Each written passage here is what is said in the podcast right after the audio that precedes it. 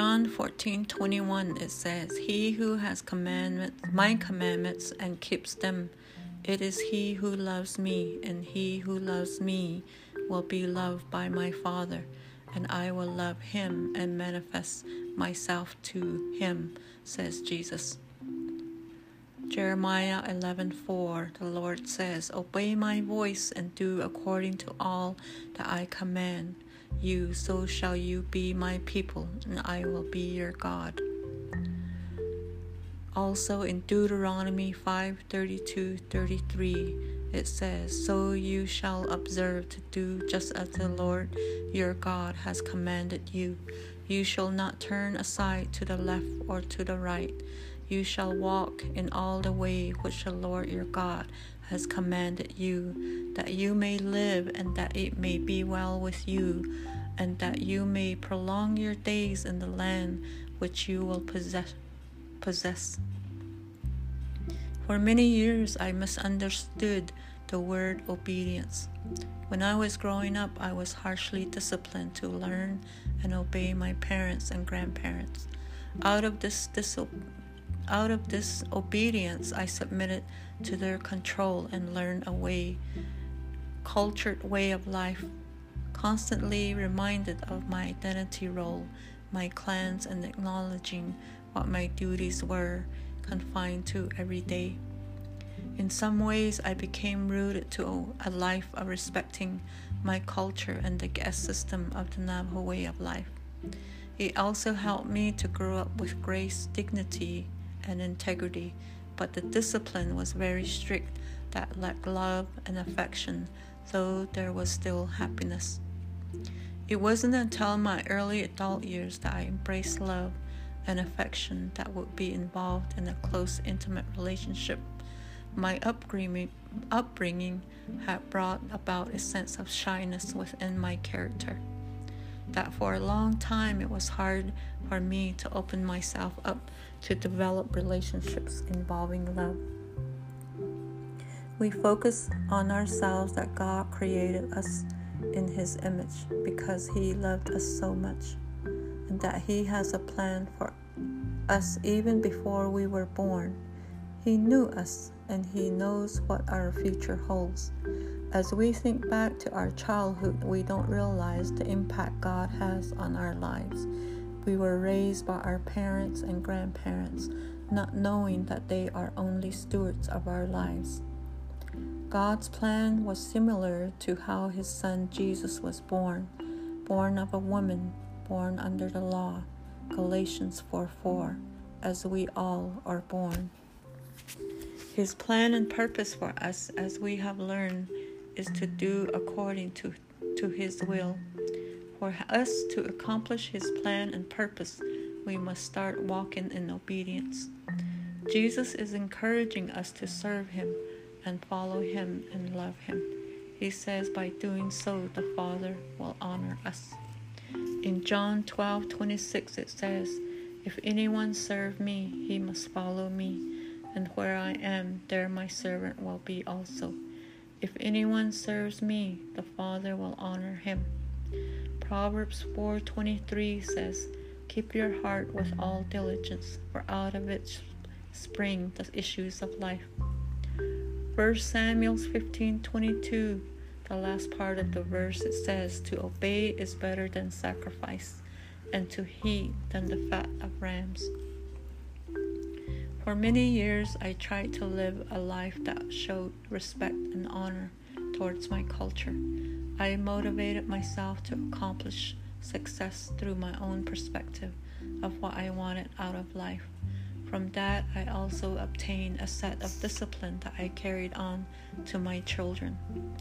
I set for them a high standard of conduct that was based on earning and works because I believed that striving and seeking for self involved a better way of life and brought happiness at the same time, because I had lacked love and affection in my own growing pains, I made sure my family embraced that through physical and emotional interactions.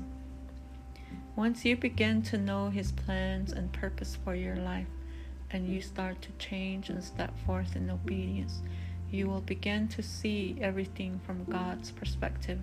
You will begin to understand His word, His ministry, and His voice that will allow you to open up yourself with praise, songs, and worship to honor Him. And all His blessings will be made evident in you. You will begin to see where He has been at work in your life, and you will see where and what He has in store for you. That's when Jeremiah 29:11 and 33:3 will make clear to you. And through all this changing process, God's timing is made perfect. In Galatians 4 4, it says, But when the fullness of the time came, God set forth the Son, born of a woman, born under the law. Zechariah 6:15 And the blessings shall come to pass if you diligently obey the voice of the Lord your God.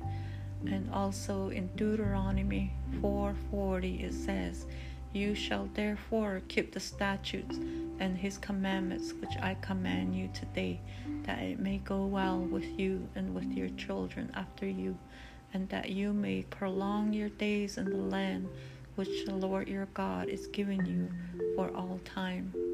Philippians 2 8 And being found in appearance as a man, he humbled himself and became obedient to the point of death even the death of the cross. Some questions that I had for deeper reflection on obedience was when God encounters us, his timing is always perfect. Looking through your my life, I can think of a moment when the timing of my obedience was crucial.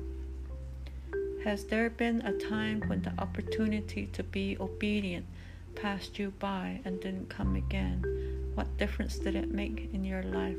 And what have you learned from what from that experience? I've always sensed God's timing is here when we pray and plan for change of employment and how that will affect our current finances. It was hard for me at first to accept the changes because of the hardship it might bring. And through the years, I've learned to trust in God and know He is our provider and our comforter. It was also hard for me to connect with God and learn to seek His voice because I was still living in the flesh and living by sight and not by faith.